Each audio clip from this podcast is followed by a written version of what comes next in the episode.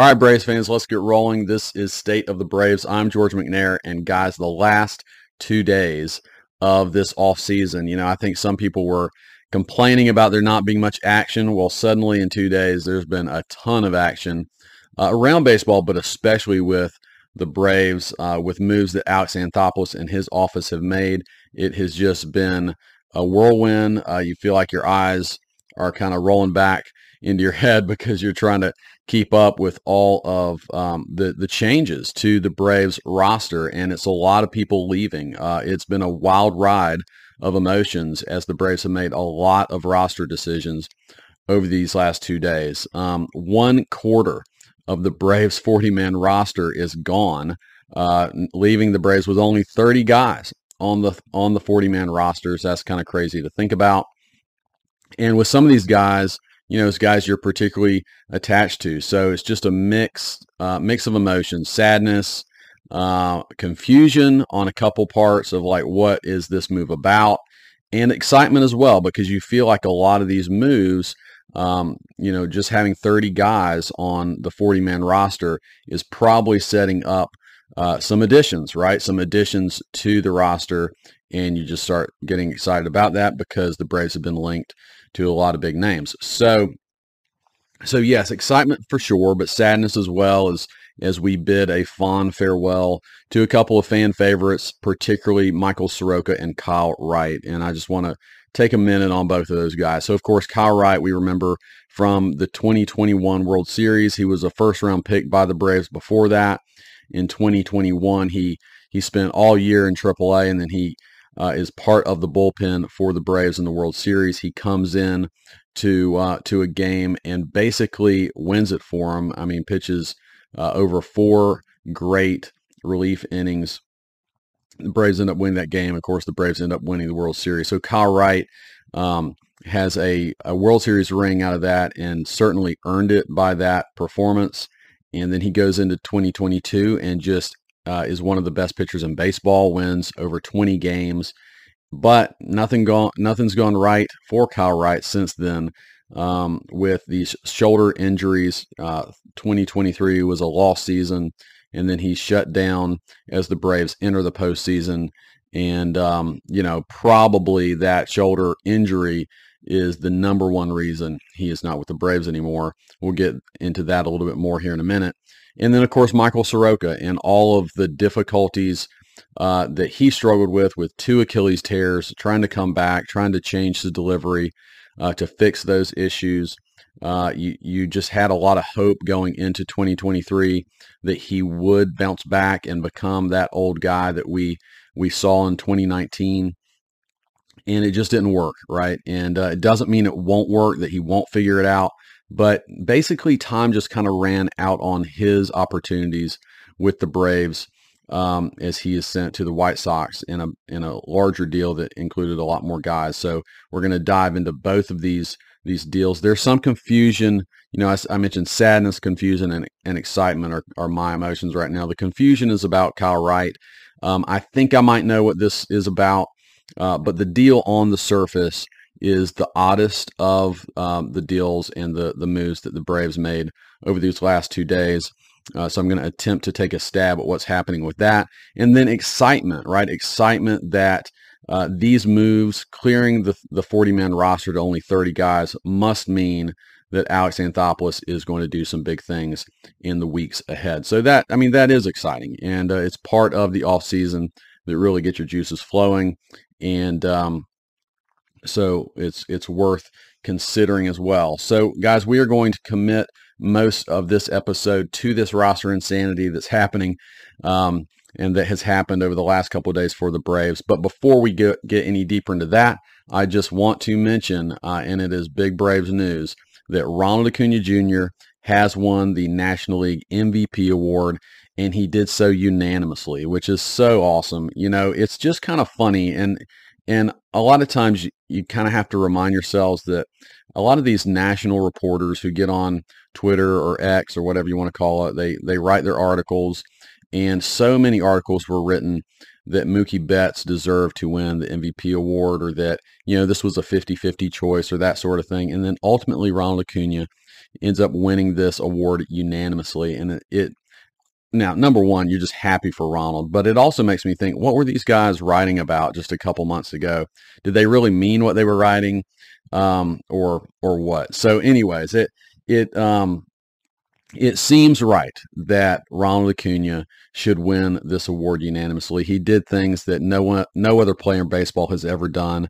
Uh, 40-70 season, uh, of course, and you know you guys all know how amazing Ronald was this year. We're, we're very happy that Ron Acuna is a Brave and, and a Brave for uh, quite a few years to come, right? We, we all know he deserved um, what he uh, what he earned in this award this year, but it's amazing that he actually underperformed his metrics this season. He was basically unlucky uh, this year. Uh, the, a guy who barrels the ball more than any other player, uh, and um, he really should have had an even higher average, right, uh, than he did this year. I think he ended with a 338 average. I mean, can you imagine Ronald's numbers if he hit 350 or 360, which would have been more in line with uh, his metrics? So, you know, his, I think probably one of the more impressive things he did coming off of this knee injury was how much work he put into uh, improving his swing that much more right? His average. I never thought Ronald Acuna would be the type of guy to hit three in the 330s for a season. I mean, maybe 300, right? But you really saw Acuna more as that pure home run uh, and speed guy, not necessarily a high average guy. But he he just became a, a totally um, complete hitter, right, in every way. And for Acuna, it makes a lot of sense to occasionally take take the ball the other way and just get on base because of that speed. And of course, he was on base so much, it opened up the door for him to steal 70 plus bases. And you don't see him slowing down anytime soon, too, right? If if he were to come in in 2024 and have better um, better luck with balls in play, uh, he could actually outperform what he did in 2023. I mean, there's actually room for that, uh, and that's how crazy talented he is. And uh, man, it, he is in the prime of uh, of his playing career, and he's doing it for the Braves. That is uh, something to be very very excited about. It's also a reminder that you know Ronald had to go through some hard times with that knee injury. He's talked about it a lot. How he he doubted if he could ever come back and be the same explosive player that he was in the past. He worked so hard to get back, and he was so motivated to do so. And it's just a reminder that you know, I don't want to get too philosophical here, but you know, when you go through some hard things, it can really refine you as a person.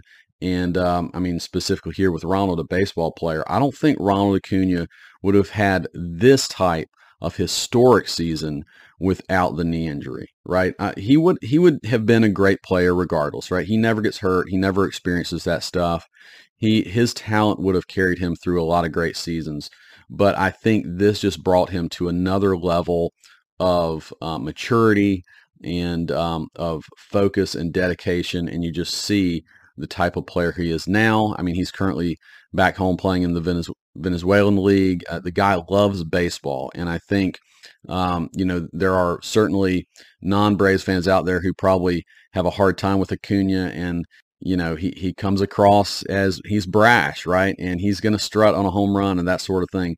But something you cannot uh, doubt about Ron Acuna is he absolutely loves to play the game of baseball and he plays the game with joy. And uh, that's a really cool thing.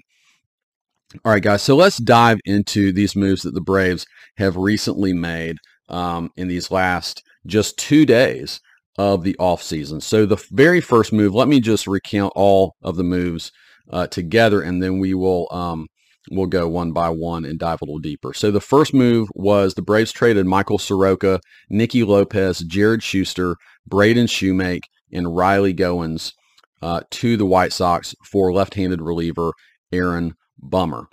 Uh, move number two, Kyle Wright was traded to the Royals for right-handed pitcher Jackson Kowar. Uh, move number three, and I'm not necessarily doing these in order of how they happen, but anyways, rule, uh, move number three, the Braves non-tendered, which basically means cut seven players from their 40-man roster to include Yonny Chirinos, Colby Allard, Penn Murphy, Angel Perdomo, Michael Tonkin, Chadwick Tromp, and Luke Williams. And then move number four, the Braves traded reliever Nick Anderson to the Royals for cash. So all told, these moves leave the Braves, like I said, with only 30 guys on their 40-man roster, which is kind of amazing to think about. Uh, so let me give you some big picture takeaways from these moves, and then, like I said, we'll dive into the specifics. Uh, so, you know, the first thing I think these moves create is extreme roster flexibility for Alex Anthopoulos. Uh, this, I think, means that big moves could be coming for the Braves in the weeks to come. Uh, right, Alex can make a move at any time without any more changes to the 40-man roster, uh, whether this is through trade or uh, signing multiple free agents. Um, he's also removing guys with injuries, um, quad A type players, guys who you know maybe have had some success in the minors but have never had major league success. And with with moving these guys, he is dumping some money. None of them are making huge money, but at least enough to um, you know it all adds up when you when you talk about moving these this number of players. Uh, so the other thing that I think about with these moves is um, is there a big deal in place already? I really wonder if there either might be a trade possible that's gonna that's gonna come down very soon, or that there might be uh, some talks pretty far down the road in place with some of these free agents that the Braves have been talking about, right? So if if Anthopoulos knows he's going to make a move, especially a, a, trade with multiple players involved, it's obviously very nice to clear as many roster spots as possible ahead of time. So that might be another signal of something that's coming. Uh, the last takeaway that I have with these moves is specific to Vaughn Grissom. So I, you know, I told you guys in a couple a couple episodes ago, I I would like to see the Braves uh, put Grissom in left field keep him uh, and kind of be dedicated to a young, talented player in Vaughn Grissom.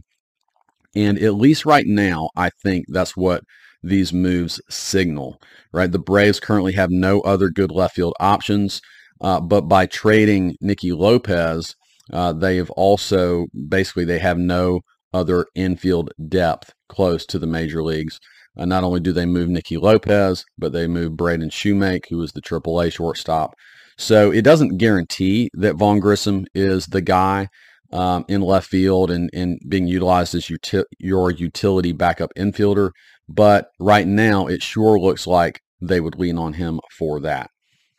Okay, guys, let's uh, let's move into this first big move, this first trade that the Braves made, and they made it with the White Sox. So again, Michael Soroka, Nicky Lopez, Jared Schuster, Braden Shewmake, and Riley Gowens traded to the White Sox for reliever, left-handed reliever Aaron Bummer. So Bummer himself, uh, the the jokes write themselves that Michael Soroka is leaving the Braves and he's traded for a guy named Bummer. Uh, but um, anyways, Bummer's now a Brave, so we have to be a fan of his. Uh, Bummer wasn't good in 2023. If you're looking just strictly at the numbers of okay, who did the Braves get here, and then you look at his 2023 numbers, it's ugly. I mean, this is an over over a six ERA in 2023. So on the surface, that doesn't make a lot of sense. But there's a couple of buts uh, with with Bummer and um, and the type of player he is. He has a career 3.84 ERA, which isn't bad. Um, and he has more than a strikeout per inning for his career. He's an extreme ground ball pitcher. Uh, so, you know, a guy who strikes out a lot of guys and causes most guys to, uh, you know, bury the ball in the dirt, that's a good pitcher, right? He does have some control issues, so he will walk some guys, but he typically can get out of jams. Um, now, again, he had an ERA over six last year, but he was on a very bad White Sox team with a very bad infield defense and notably kind of a cancerous clubhouse. So it's hard to know how that impacts guys performance wise. But again, bad defense behind a guy who, uh, you know, is causing a lot of ground balls. Probably a lot of those get through uh, balls that are not caught that should be. And maybe just just some general bad luck for Bummer and his numbers kind of go off the rails. Um, so again, you put a really good infield defense behind Aaron Bummer, then maybe his numbers uh, just magically bounce back to where they've been throughout his career. Uh, it's not guaranteed, of course, that that's going to happen, but I'm sure that's part of the hope for the Braves. His contract is very team friendly, uh, in part because it's very flexible. So he will make $5.5 million next year, uh, which is fine for a decent reliever if he bounces back. Um, and then he has club options for over $7 million over the next two seasons. Um, so again, an option in 2025 and then another option in 2026. If he doesn't have a good year this year, right, you can basically wave goodbye to him. I think he, you have to give him about a million dollars um, to go, but but you know that is not a huge price to pay. So there's not a lot of um, of risk here to take on Bummer, and you potentially have three years of control for him. So why make this trade in general? Well, it number one, it has to be understood that other than Gowens, who's like a lower level minor league pitcher, uh, all these other guys were all likely to be DFA'd, meaning cut um, at the deadline uh, if they had not been traded. So uh, it basically moves guys that were the Braves would have had to have released without getting anything in return. Uh, this way, they get Bummer, and it ends up saving the Braves probably about two million dollars with these guys that moved to the White Sox. So uh, let's get a little more specific with a couple of these guys. Why trade Michael Soroka? So you guys know I'm a huge Soroka fan. I've been just rooting for him and for his bounce back to happen. It unfortunately really has not happened the way we all had hoped. Of course, that would have benefited Atlanta tremendously, especially with their pitching issues uh, and and losing, you know, Kyle Wright and his his shoulder stuff and all that. So, yeah, as much as we were all rooting rooting for Soroka, uh, if they had brought him back and he hadn't won a roster spot in spring training, um, he he could have simply refused uh, to go to AAA, and the Braves would have had to have released him for nothing. Um, so obviously they didn't want to do that. They probably just foresaw him not getting much of a shot. Um, I think that probably tells you all you need to know about the Braves wanting to add another starter in the offseason and the fact that the other guys they have coming back, they're pretty sold on being in the rotation.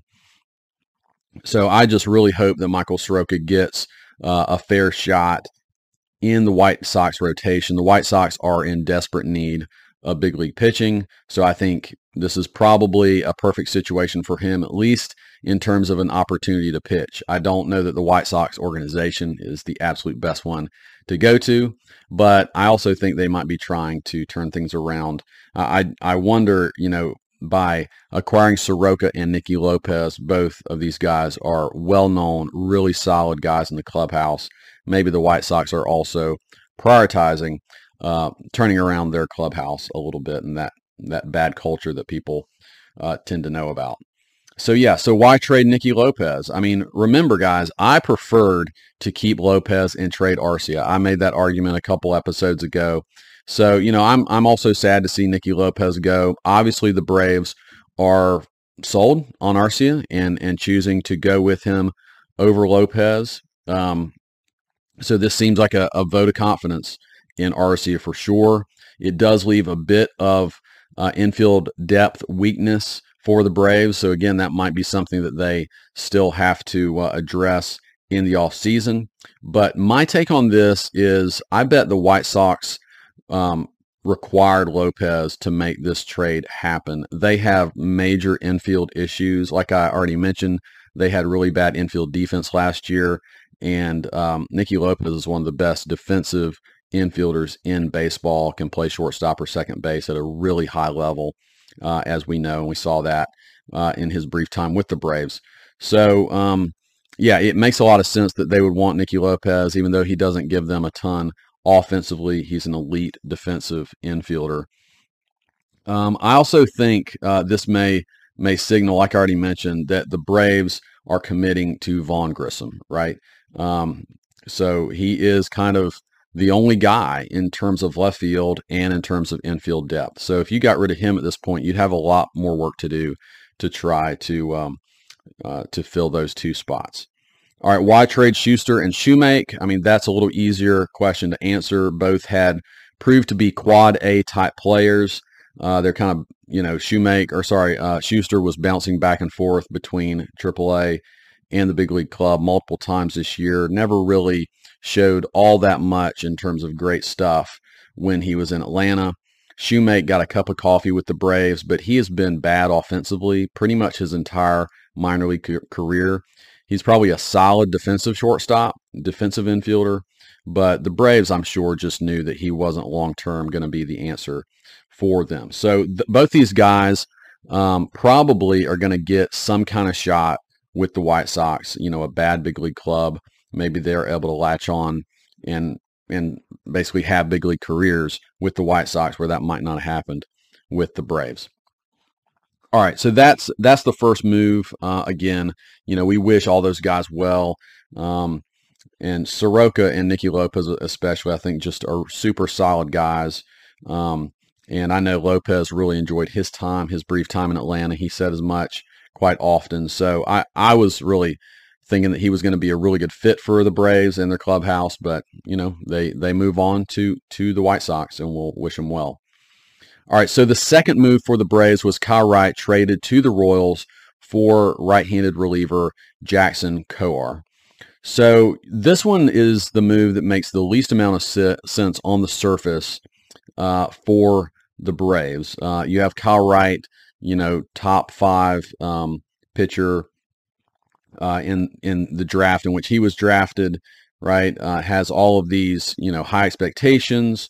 Is kind of slow to get to Atlanta, but then, like I mentioned, in 2022, just has this remarkable season, wins over 20 games, and then uh, his shoulder started barking in the off season after that, and and just 2023 was a lost season for Kyle Wright.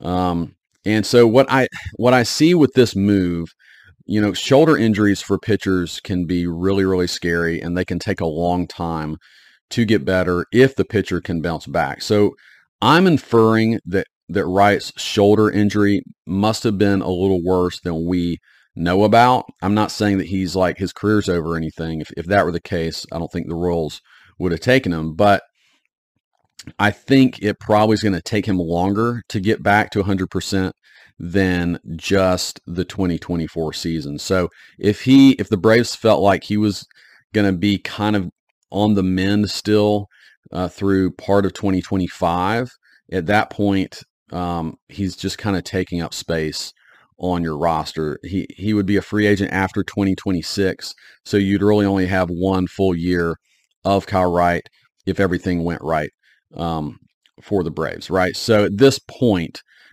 I think they just decided a roster spot and taking a flyer on a Jackson Kowar was uh, more beneficial to the organization than waiting on Kyle Wright to get healthy again. Uh, so who is Jackson Kowar? He had a bad 2022 and 2023 in AAA and the major leagues. He kind of bounced back and forth with the Royals. Um, he was good in the minor leagues before that. He is a former first round pick out of Florida. So he certainly has talent. Uh, he has one more minor league option remaining. So he has a little bit of flexibility there. Um, and he's definitely a buy low guy, right? A guy with upside, but a guy who has not proven it at the major league level at all. Um, he has been moved to the bullpen over the last year, and his um, his velocity definitely ticked up a bit, but I think there's still some things he's going to have to adjust to be effective consistently. He's never shown consistency at the major league level. Um, so moving Kyle Wright saves the Braves a little bit of money. You're talking about maybe uh, 1.4 million dollars this year, and then some more money in the next couple years. I don't think this was primarily a money decision but um, I think it was more about a roster spot decision. It is strange to see Kyle Wright uh, go to another team, traded to another team for just a small uh, return like this. And I think that's probably what Braves fans were feeling.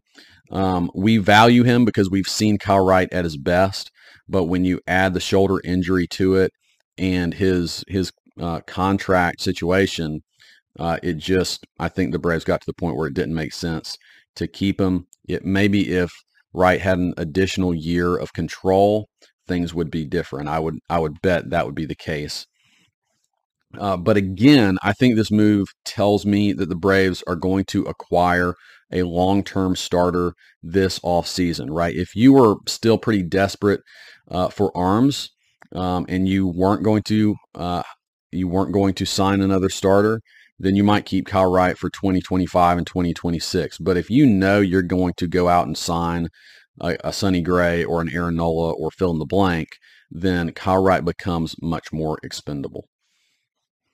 All right, move number three. The Braves non-tendered seven guys from their 40-man roster, and this included Yonny Chirinos, Colby Allard, Penn Murphy, Angel Perdomo, Michael Tonkin, Chadwick Tromp, and Luke Williams. I saw a note on MLB trade rumors that the Braves cut a higher percentage of their um, of their guys than any other team in baseball. So again, this was this is pretty shocking.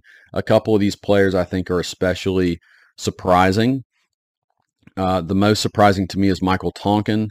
Um, I think it's not shocking, but it's a little surprising given what Tonkin was able to do last season in the bullpen for the Braves. But I do think the other bullpen additions um, and re-signings that have already happened this offseason just simply meant that there wasn't a clear spot for Tonkin. If there was an injury or something else were to happen and the Braves brought Tonkin back on a really cheap deal, I mean, I could see that happening. Um, but for now, he is gone. Uh, Murphy and Perdomo are kind of interesting too because the Braves had just acquired these guys, um, basically claimed them off waivers, and uh, they looked like interesting long-term options. They're both injured for 2024, but um, maybe some other things have happened since then that just caused the Braves to go ahead and drop them as well. Chadwick Tromp was the other guy who um, was of note for me. He served as the Braves' third catching option. He's uh, played mostly down at AAA over the last couple seasons. And of course, you always want a decent third catching option uh, stocked away in AAA just in case of injury. And perhaps the rise of Drake Baldwin, um, who's a catching prospect who recently made it up to Gwinnett at the end of this season. Maybe his rise factors into this, or maybe the Braves simply have other plans at catcher. So don't know on that one. But yeah, I mean, this is a lot of guys to release. Now, the other thing, I don't want to dive too deep deeply in right now, but there are a couple other guys the Braves did not uh, release, if you want to call this the purge, right? Uh, a couple guys were not included in the purge. Uh, Ian Anderson, Huascar Ynoa. Um, and when you compare those guys to um, to Kyle Wright, right, Ian Anderson will probably be back uh, at some point in 2024. Um, and even if he's not at full strength coming back from Tommy John, you would assume that the Braves would have two full healthy seasons of Ian Anderson in 2025 and 2026. Uh, Huascar Ynoa uh, should be fully healthy coming into spring training, coming off of Tommy John uh, this season. So the Braves are going to have multiple years of him as well. So I think that's the obvious difference between Kyle Wright and those other two guys. All right, the last move that's happened recently is Nick Anderson, reliever, right-handed reliever, was traded to the Royals for cash. So this move clears another spot on the 40-man and saves the Braves about $2 million. So again, not huge, but when you put all these deals together, the Braves probably are saving a, a nice little chunk.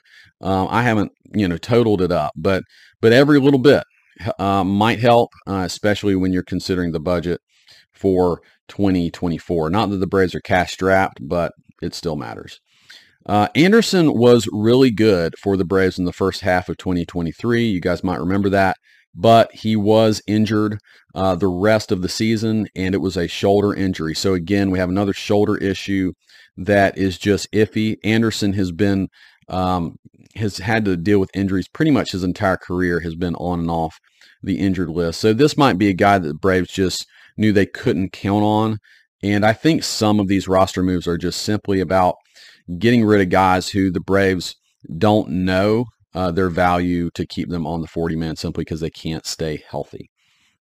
and Anderson fit into this. So again, he goes to the Royals, and um, just like with Tonkin, uh, the bullpen does seem pretty set. And Anderson, with this health question, maybe just didn't quite make the cut. All right, guys. So if your heads are not spinning yet, I mean, mine certainly has been a lot of moves, a lot of guys going out the door, not a lot of guys so far coming into the door. So I think, again, the rest of this offseason is going to be that next stage of guys being added, which is far more exciting than having to say goodbye to all these players. But with all this done, I mean, what I foresee is Alex setting the table for at least one and likely multiple major moves. I mean, maybe not every one of them is going to be major. There could be a couple smaller, uh, smaller additions that are maybe you know bullpen depth or a, a backup infielder, that sort of thing. But I think he's certainly setting the table for additions.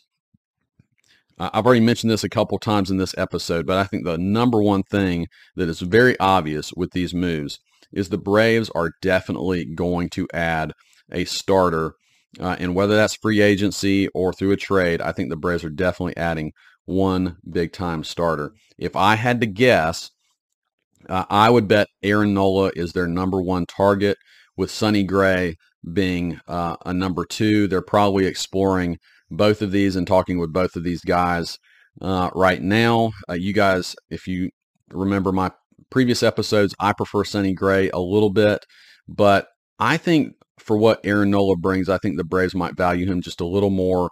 He would he's he's younger than Sonny Gray by a number of years, um, and he is a guy that can pitch you you know deep into games, and he's a very reliable arm. The other thing with with Nola that I think is important to understand, if you look at his previous year, you know he had a four and a half ERA, but Nola is uh, has been pitching with one of the worst defenses behind him uh, in baseball for the last couple years, and he pitches in a very hitter-friendly park. So some of those numbers I think are skewed negatively towards him, and I wonder if coming to Atlanta might just naturally um, shift some things for him. He is a very good pitcher. I mean, we know we've we've had to go against him multiple times over the years, so it would be very strange to see Aaron Nola in a Braves uniform. Uh, but whether you're telling me the Braves are adding Aaron Nola or Sonny Gray, I would be very happy with either of those additions. The Braves have been linked to both of these guys, so I'm not I'm not just making this up. I really do think that these two guys are their two primary options on the free agent market. There's some other trade um, trade targets that I've already mentioned in previous episodes that the Braves could definitely look at.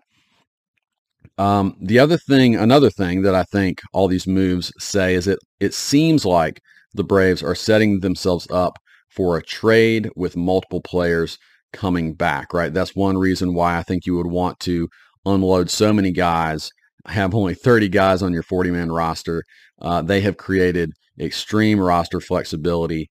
Uh, so that's really interesting because if they were to trade, um, you know, some valuable uh, prospects uh, that aren't on the 40 man, right, for a couple guys uh, who would be going back on your big league club, obviously you would need uh, space on that 40 man roster. So it seems like that's what they've done. Doesn't mean they're definitely going to do it, but it sure seems like they have set it up that way. Uh, another thing all these moves seem to do are create a bit more clarity for the payroll moving forward, right? If you are committing big money to a guy, I think it's just helpful, even if, with all these little moves, to have really a really clear understanding of what your payroll and what your budget is. And I think that that has been set up really early this offseason for the Braves. Uh, another thing we don't know is how much are the Braves actually planning on spending. I mean, I think this is being underplayed right now. It's it is a big mystery as to I mean, the Braves have said outright that they plan on increasing spending, but of course they're not telling us how much. And, you know, I assume it's like maybe $20 million increase, but maybe it's much more than that. And we just don't know. I mean, the Braves, maybe they go all in in a way that, that, that they've never done in the past, and it's going to surprise us. Uh, you guys might have seen the story a couple days ago um, that Warren Buffett recently invested in the Braves. Of course, the Braves are the only publicly traded uh, major league team. And uh, Buffett, of course, is known for having very diverse and interesting investments. So this is kind of a fun story to talk about. Um, you know, does this have any actual impact on the Braves spending just because Warren Buffett invests several million dollars into the Braves? No, not necessarily. Um, it doesn't quite work that way, but um, at least not directly, right? Uh, but it is a good sign that the Braves are a great investment and are are on the upswing. The fact that Warren Buffett's investing in them, he's not going to throw his money into uh, something that's going downhill. He's probably not going to put his money into some of the other MLB clubs if they were publicly traded. But the Braves are a good investment, so that's a really cool thing. Um, you know, but what's the larger impact of the Braves being a publicly traded company? I just wonder if it might mean uh, a little more financial uh, freedom and flexibility for Liberty Media, media uh, the owners of the Braves, to increase spending by a larger amount than maybe what we fully expect them to do. Right. And the ultimate investment, the ultimate um, expense of this offseason you guys all know would be uh, signing Shohei Ohtani. I guarantee that you guys have seen um, social media blow up with that report that Ohtani was intrigued by joining the Braves. Uh, so for little Liberty Media, right, who put the Braves up as a publicly traded team, it just got me thinking. Ohtani means the overall value. If you added Ohtani, right to the Braves, that would mean the overall value of the team would go through the roof. I mean, if if Liberty Media is looking to sell the Braves in the next few years, which a lot of people think that might happen, uh, maybe they would open their wallet in a special way for Ohtani, um, and see and see that value go through the roof, and then then you know they sell the team for uh, multiple billions of dollars. Um, so I'm going to leave you guys with that idea, with that thought. Uh, the next episode of the State of the Braves I'm going to do a special episode as we are going to explore the crazy idea of Shohei Ohtani joining the Atlanta Braves. That's going to be a really fun one to talk about. I hope you guys tune in for that one.